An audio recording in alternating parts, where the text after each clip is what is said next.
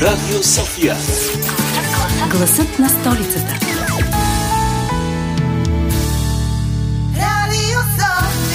Здравейте, герои смелчаци! Здравейте, храбри войници! Здравейте, решителни класици! Какви класици, бе, Ади? Да не мислиш, че тук ни слушат а, Моцарт и Бетовен? Заедно с Хайден, те са виенските класици. Не, не, не. Казах го, за да има рима. Проявих смелост и импровизирах. Браво за храбростта! Това е темата на днешното ни предаване. За това смело усилете радиото. Започваме! Минашо е моето име.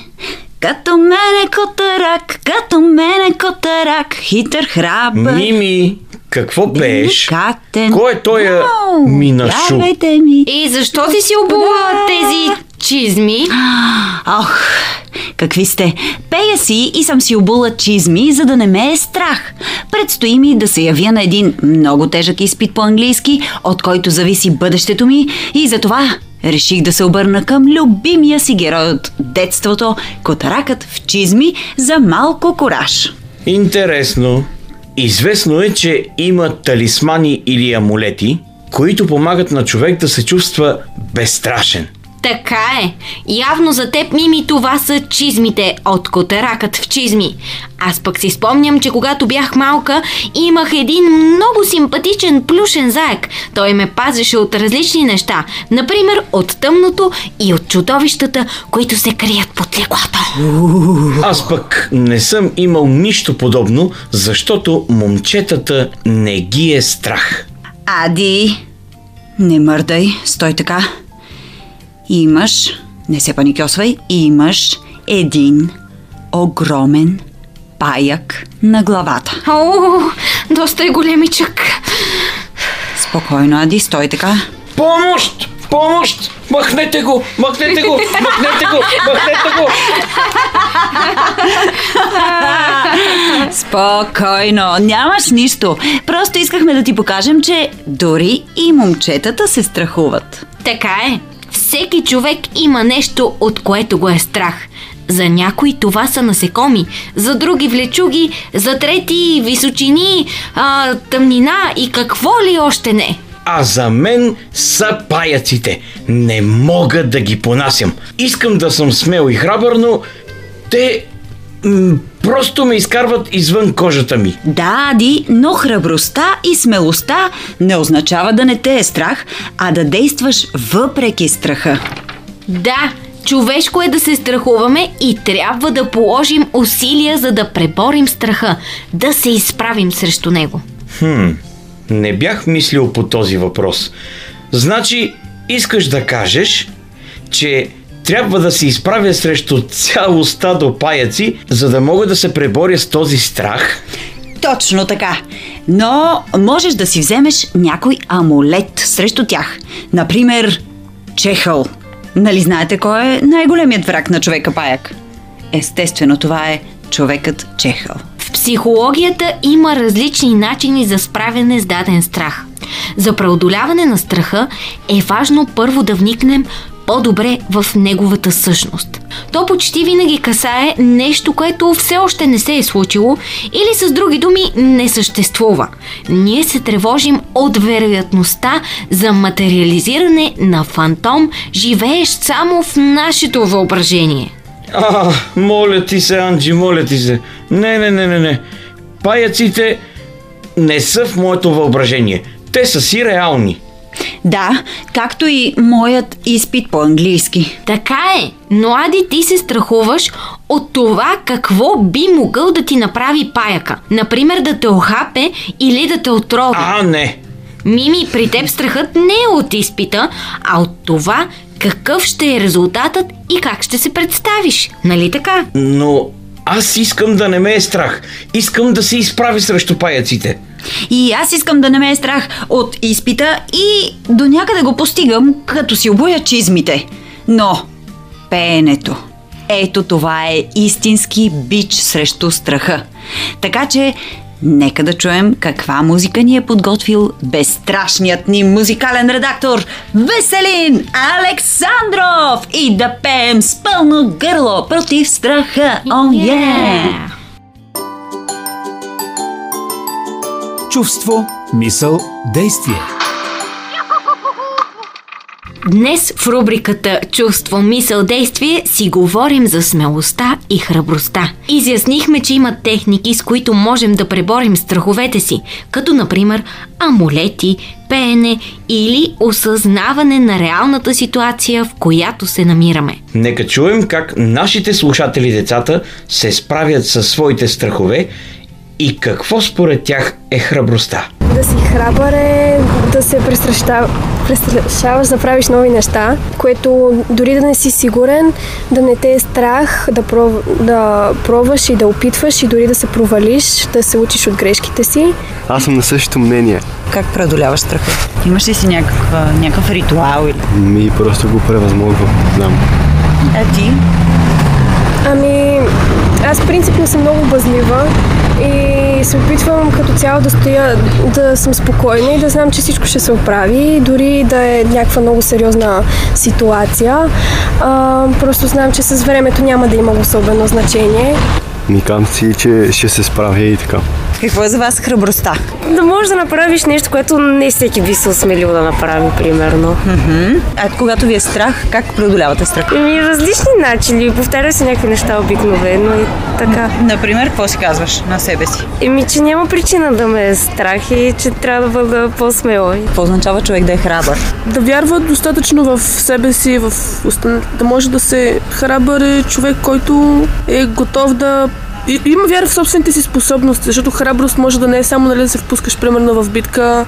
А, храброст може да е да, да правиш нещо, което просто искаш да направиш. Има хора, които нямат храбростта да направят това. А ти, когато имаш някакви страхове, как ги преодоляваш най-често? Имаш ли някакъв а, амулет, предмет или пък начин, по който преодоляваш страховете си? Ами, амулети, предмети а, нямам, но ако ми се не може да а, преодолея страх, няма да успея да го преодолея само като се страхувам, нали? Трябва да, ако е нещо по-голямо, да започнеш с малки стъпки и да се вървиш срещу него. Нали? Има хора, които първо са оплашни от океана, да започнат с нещо по-малко, нали? Няма направо да ходят да се хвърлят с главата напред в океана. Какво е за вас храбростта? Ами човек да може да помогне, когато и той, е, и той не е в добро положение. А когато имаш някакъв страх, как го преодоляваш? Ти имаш ли си някаква техника?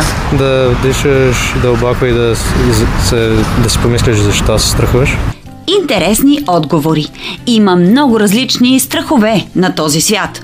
Както казахме, те са от високо, от бедност, от болести, от говорене пред публика. Сега обаче е време да се обърнем и към нашия приятел психолога. Доника Боримечкова. Тя ще ни разясни как да тренираме своята храброст и как да се справяме с страховете а, да се изправи човек срещу страховете си е едно от най-големите предизвикателства въобще в а, човешкия живот, независимо от това на каква възраст се намира.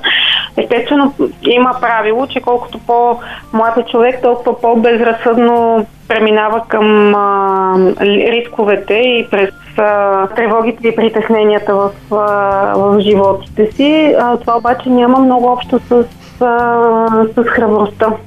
Всъщност храбростта като, като поведение е нещо, което обикновено се формира в процес на възпитание. Тоест, ако родителите ти демонстрират и показват а, храброст и кораж да се изправя срещу страховете си, е много вероятно и детето да придобие подобно поведение. А самата разлика между храброст и смелост основно каква е? А, храбростта е поведение, смелостта е качество.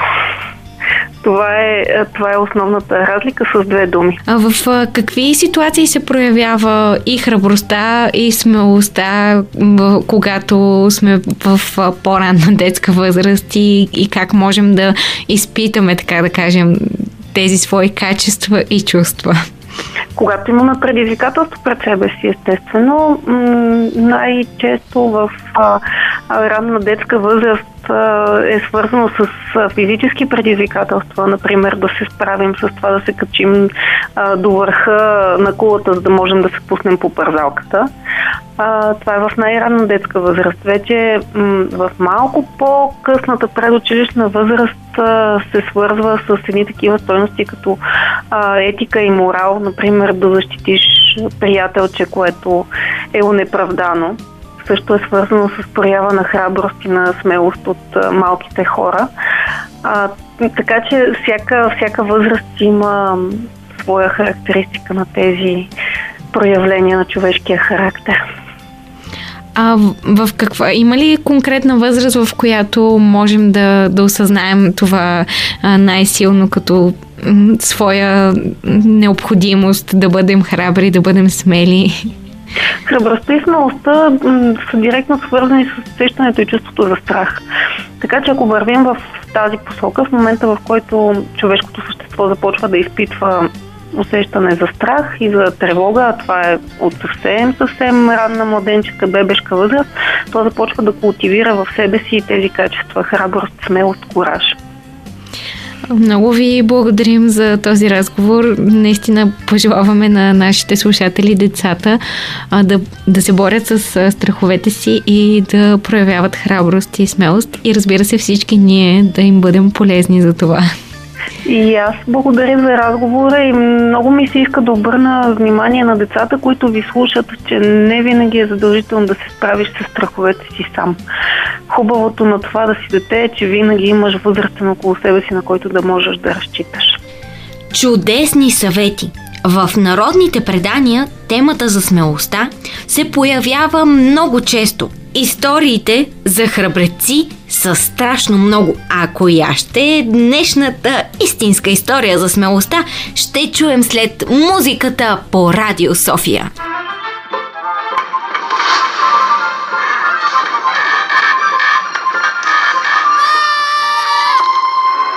Истинската история на Свети Георги и змея.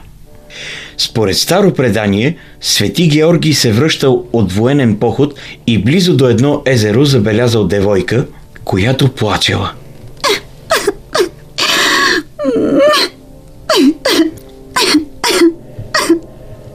Какво става, красива девойко? Защо плачеш? Ами, моят народ почита един змей, който живее в това езеро като свой бог. Кланяме му се и всяка година му принасяме в жертва по една девойка от селото, която той поглъща цяла. Вече жертвахме всички момичета от селото и сега дойде моят ред. И въпреки, че баща ми е владетелят на тази земя, дори той не може да ми помогне. Змеят ще ме погълне тази нощ. Спокойно, спокойно, принцесо. Аз съм храбър и не ме е страх от змея. Ще го победя и ще освободя народа ви. Но трябва да говоря с баща ти. Царя. Той е наблизо. Ей там до онова дърво. Чуди се заедно с няколко съветници как да ме спаси. Царю честити. Аз съм храбрият Георги и знам как да спася вашата дъщеря. От гибел. Мамко, ти се появяваш като истински чудотворец. Как? Кажи как можем да спасим дъщеря ми? Вие се кланяте на този змей, като ваш бог. Но това не е хубаво. Трябва да приемете християнската вяра и да почитате и Исус, а аз ще се изправя срещу змея и с Божията помощ ще го надвия. Това е тежко решение, но аз трябва да спася дъщеря си. Добре, Георги, ще покръстя народа си, но първо искам да видя дали си толкова смел и храбър и дали ще успееш да надвиеш змея. Храбрият Георги се съгласил и отишъл при девойката. Легнал в скута и, чакайки чудовището да се покаже от езерото. Но бил твърде изморен и не след дълго заспал. Скоро обаче водата в езерото се размърдала, забълбукала, вдигнали се вълни и от дълбините излязал огромен змей. Той имал остри зъби и дълга люспеста опашка. Девойката, като видяла този звяр, заплакала горчиво.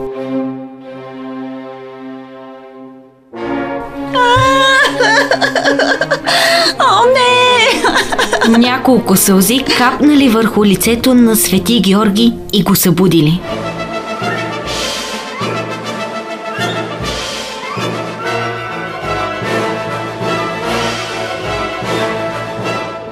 Какво? Как? Къде? Ах! Ето те, змей проклет! Ще видиш ти! Хайя! И без да му мисли много, храбрият момък извадил меча си и с един удар отсякал главата на змея. От туловището му излезли всички погълнати до момента девойки. Те били живи и здрави, запрегръщали се със своите родители.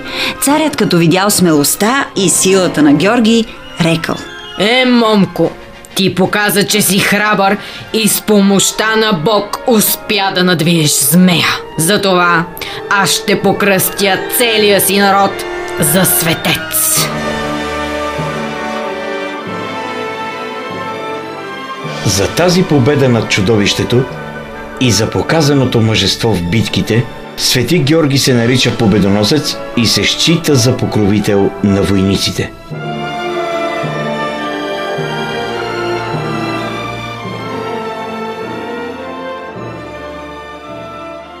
На гости ни е актрисата Димитра Попова. Здравейте! Здравейте!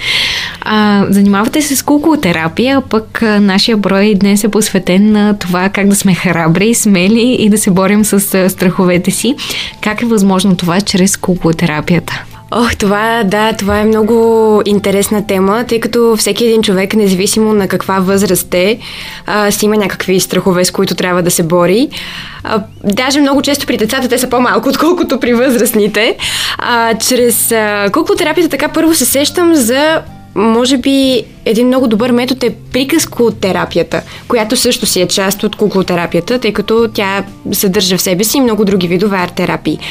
При приказкотерапията децата сами си измислят своя приказка. И обикновено става така, че главният герой, който те си измислят, а, отъждествяват се самите себе си и пред него поставят някакви препятствия, и страхове, които са еквивалентни на техните страхове в реалността и по този начин измисляйки как техният герой би се справил с тях и би преодолял тези препятствия, много често това им дава тази смелост и когато в реалността се сблъскат с нещо, от което ги е страх или което ги притеснява, те се сещат за постъпките на своя главен герой, за своя герой, който за тях наистина обикновено е някакъв идеалистичен образ и много често постъпват като него. А, в куклотерапията ние винаги се опитваме да включим и тази приказкотерапия, точно поради тази причина, защото е много полезна. И мисля, че така може чрез куклотерапията децата да си помогнат, а пък много често и възрастните. Защо не и те да опитат нещо подобно? Това много помага. Точно за това ние след маничко ще чуем как ти ще ни прочетеш приказката Храбрият ловен войник. Много обичана приказка на всички Да. деца. и на мен.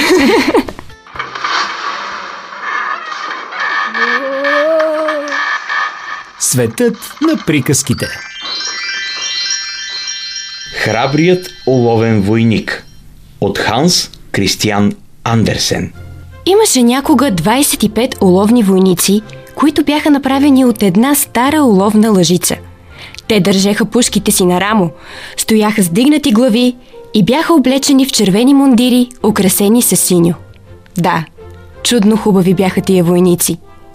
Първите думи, които те чуха, когато отвориха капака на котията им, бяха Ах, уловни войници! Тия думи извика едно малко момченце и запляска с ръце. То получи уловните войници за рождения си ден и веднага започна да ги нарежда по масата. Всички войници бяха съвсем еднакви, само един от тях не приличаше на другите. Той имаше само един крак, защото беше излян последен и уловото не бе стигнало за него. Но той стоеше върху единия си крак също тъй здраво, както и останалите. И тъкмо поради тая причина изглеждаше най-интересен от всички. На масата, където малкото момченце нареди войниците, имаше и много други играчки.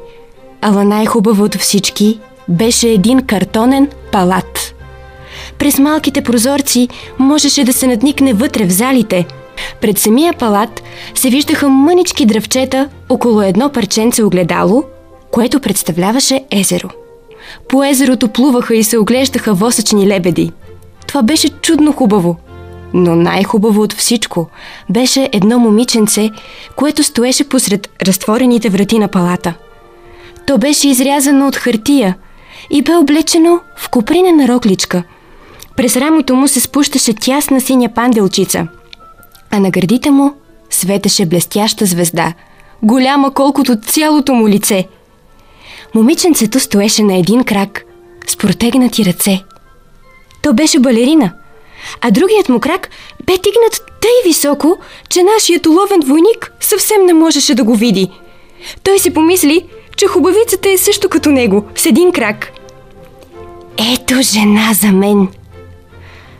Само, че тя, както изглежда, е от благородно семейство, живее в палат – а аз имам само една котия, в която сме натъпкани 25 души.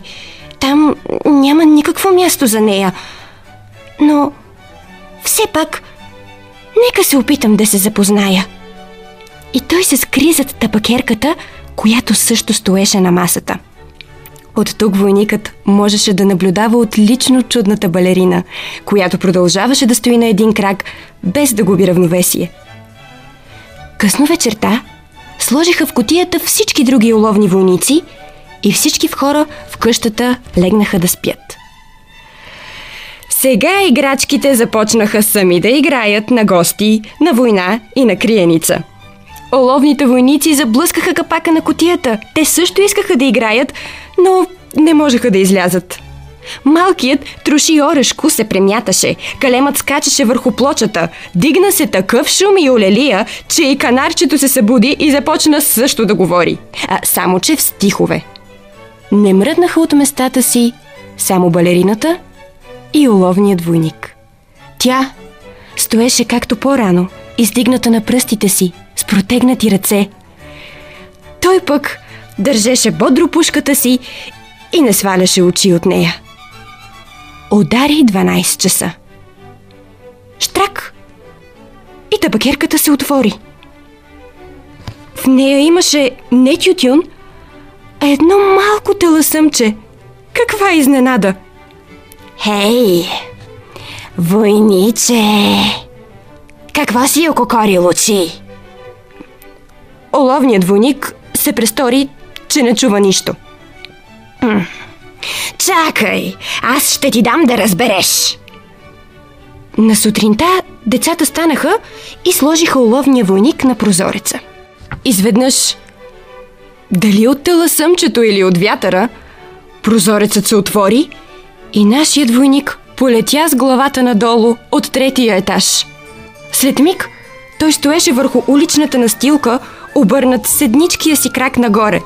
Главата и пушката му се бяха забили между камъните – Момченцето и прислужницата изтичаха веднага долу да го търсят, но въпреки всички усилия не можаха да го намерят. Те нас малко щяха да настъпят уловния войник и все пак не го забелязаха. Ако той им беше извикал «Тук съм!», те, разбира се, щяха да го намерят веднага. Но той сметна за неприлично да крещи на улицата. Нали носеше мундир? Закапаха дъждовни капки – капка след капка, докато най-сетне плисна пороен дъжд. Когато времето се проясни отново, дойдоха две улични хлапета. Я! каза едното. Оловен войник! Да го пуснем да плува! И те направиха от вестник малка лодчица, сложиха в нея уловния войник и я пуснаха във водата. Хлапетата тичаха отстрани и пляскаха с ръце. Господи, какви вълни шумяха във водата! След такъв проливен дъжд, потокът, разбира се, беше буен. Лодчицата подскачаше и се въртеше на всички страни така, че уловният войник трепереше цял. Но се държеше храбро. С пушка на рамо, с дигната глава, с изпъчени гърди. Лодката заплува под някакви дълги мостове. Стана тъй тъмно, като че уловният войник попадна отново в котията си. Къде ли отивам? Да, за всичкото е виновно само таласъмчето. Ах, защо не е сега с мен поне оная хубавица? Пък ако ще да стане и два пъти по-тъмно. В този миг от някъде изкочи един голям плъх. Имаш ли паспорт? Дай си паспорта! Но ловният войник мълчеше и стискаше здраво пушката си. А, лодката се носеше, а плъхът тичаше след нея. У, как скърцаше той с зъби и как крещеше на тресчиците и сламчиците във водата. Дръжте го! Дръжте го! Той не е платил! Не си е показал паспорта! Но потокът носеше лодката все по-бързо и по-бързо и уловният войник вече виждаше светлина отпреда си, когато изведнъж се чу такъв страшен шум, който би смутил и най-големия храбрец. Представете си, на края на моста водата се изливаше в един голям канал. За уловния войник това беше също тъй страшно, както за нас е страшно да се приближаваме с лодка към бездната на някой стръмен водопад. Да се върне назад беше невъзможно. Лодката с уловния войник се плъзна надолу. Войникът не мигна дори с око. Лодката се завъртя. Веднъж, два пъти, напълни се с вода и започна да потъва. Уловният войник се скри до гуша във водата. И още по-дълбоко, водата покри главата му. В този миг той си спомни за хубавицата. Да, той не ще я види вече. В ушите му звучеше бойната песен. Върви напред, войниче! Не бой се от смъртта! Хартията се разкъса. Оловният войник падна на дъното и в същия миг една риба го глътна. Каква тъмнина! Тук беше още по-лошо, отколкото под моста. Но оловният войник се държеше храбро и здраво стискаше пушката си. Рибата се мяташе насам натам, правеше страшни скокове и изведнъж замря, като ударена от мълния. Блесна светлина и някой извика Оловният войник! Един рибар бе уловил рибата, беше я занесъл на пазара, сетне тя попадна в кухнята и прислужницата я разпра с един голям нож. Прислужницата хвана уловния войник с два пръста и го занесе в стаята, където всички се насъбраха да видят чудния пътешественик. Но уловният войник не се възгордя от това. Сложиха го на масата и колкото и чудно да изглежда, той се намери в същата стая. Видя същите деца, същите играчки и великолепният дворец с хубавичката балерина. Тя стоеше, както и по-рано, на един крак, а другият беше изтигнат високо във въздуха. Уловният войник се трогна и едва не зарони сълзи от улово, но се въздържа, защото той беше неприлично. Той гледаше хубавицата, а тя него, без да си кажат нито думица. Изведнъж едно от децата хвана уловния войник и без всякаква причина го хвърли право в печката. Навярно и зато и беше виновно таласъмчето. Оловният войник се окъпа в светлина. Стана му ужасно топло от огъня. От огъня ли? Или от любовта? И той сам не знаеше. Боята му се смъкна. Съвсем. Той цял побеля. От пътуване или от скръп. Кой знае? Той гледаше балерината, а тя – него. Той чувстваше, че се разтапя, но продължаваше да стои храбро с пушка на рамо. Изведнъж вратата на стаята се разтвори, вятърът грабна балерината и тя отлетя като силфида право в печката при уловния войник. Светна за миг и изчезна. А уловният войник се стопи и стана на топчица. На другия ден прислужницата намери в пепелта на печката едно малко уловно сърчице – от балерината пък бе останала само звездата. Но и тя беше почерняла, като въглен. Е, Мими, готова ли си за изпита по английски. Yes, of course. Изглеждаш доста по-спокойна и уверена. Явно си приложила техниките за справянето с страховете, за които говорихме и в началото. Или просто си понаправила малко пищовчета, с които да си помагаш. А? Нищо подобно. Просто взех решение. Да не ме е страх и да не се притеснявам. А Представям си, че това е просто един от всички други часове по английски, в който просто трябва да покажа какво съм научила. А и се оказа, че дори и да не го взема, след един месец отново има възможност да се явя. Така че изобщо не ме е страх. Браво, Мими! Добре си се справила. Ами ти, Ади? Преодоля ли страха си от паяци? Разбира се, вече не се плаша от никакви паяци, защото започнах да гледам Спайдермен. Шегувам се, момичета. Ходя си по мазета, тавани, без притеснения, а в джоба си винаги нося това.